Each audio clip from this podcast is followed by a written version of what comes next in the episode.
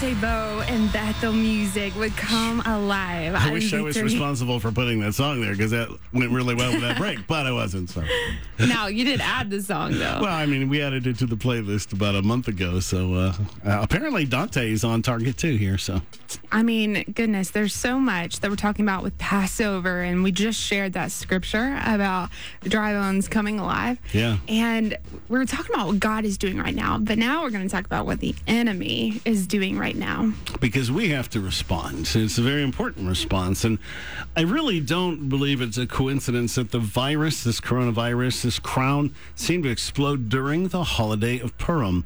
When we remember the courage of Esther, who risked her life to save the Jews in Persia from destruction at the hands of Haman, really be good to go back and just read that and study through that. In the end, the gallows he built to kill Esther's uncle Mordecai was instead used on him. Well, that was a month ago exactly. Every day of 2020 has been marked by attacks against authority to sow division. Now, in America, certainly against the president, and in Israel, they've had three elections. They're finally beginning to work things out. We'll see if it happens.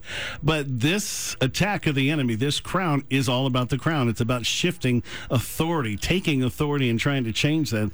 So there's a great division among the parties. Of course, you had the attempted impeachment, but the coronavirus pandemic, obviously the greatest attack. The president is now being led by medical experts instead of in his instincts and his cabinet. Uh, we've got quarantine, shelter in place, shutting down of everything. The church, in many places, most places, called non essential. It's all about attacking authority to shift agendas. They've asked to suspend habeas. Now, habeas corpus is one of the qualities within the Constitution that deals with you're arrested and what happens after that. You know, that should never ever even be a request. The only time you ever suspend uh, habeas is if there's an invasion. All right, so this is not an invasion, this is a virus. And again, us not being able to go out shutting. Uh, widely shutting some businesses, not shutting others, and and I, I find it fascinating. As I said, there we are as as a people so quickly and easily welcomed all of this because part of this letter of this pay that letter is is has to do with about authority about agreement people have come into agreement so that now we in many ways are holding on to almost communist ideals, which is this equality rather than protecting the individual, which is our First Amendment, which is the Constitution, which is a democratic republic. So there's a lot of stuff going on there to shift agendas. I don't believe it's going to be effective because, as I mentioned in pay, it is ultimate victory. and in the end, God is very much at work in here. So, Daniel 7, the devil was warring against the saints and prevailing against them. And that's what it looks like right now until the ancient of days came, and the judgment was made in favor of the saints of the Most High, and the time came for the saints to possess the kingdom. So the intention of the enemy, it says, is to change times and law. Now, this is the Aramaic word for the Hebrew idea of that appointed time, that moed, which is a Passover date. So the enemy is trying to change something. So clearly, this particular Passover tonight and tomorrow has to do with something shifting in the kingdom. Here's what the rest of the verses said. Then a saint shall be given into his hand for a time and times and half a times, but the court shall be seated, and they shall take away his dominion to consume and destroy it forever. So obviously that's a big picture of the end times, and we don't even know how long the end times last, whether it's hundreds of years or what it is. We know a seven year period, but that's about all we know. The pay of Pesach is the mouth. So the power is there. We can choose to speak life, blessing, and prosperity over our cities and our nation, and especially our leaders. I'm, i love our president, love our governor, but yet within that, the enemy is trying to take authority away from them and change something. So we do have to stand in, in ways that, because this is a season where they need us, we wrestle not against flesh and blood, but against the rulers, against the powers, against the world forces of this darkness, against the spiritual forces of wickedness in the heavenly places. Isaiah 54 says this. Behold, I've created the blacksmith who blows the coals in the fire, who brings forth an instrument for his work, and I've created the spoiler to destroy. No weapon formed against you shall prosper, and every tongue which rises against you in judgment, you shall condemn. That's all about pay there. This is the heritage of the servants of the Lord, and their righteousness is from me, says the Lord. When did we receive righteousness from the Lord? Passover on the cross. So, blessing is the bottom line here. Is this or anything else too difficult for God or a reason to fear as coronavirus? Should we be shaking in our shoes? Of course not. Like in the days of Elijah, when God told the prophet to confront the false priest of Jezebel, he did it because God's heart was yearning for the salvation of his people.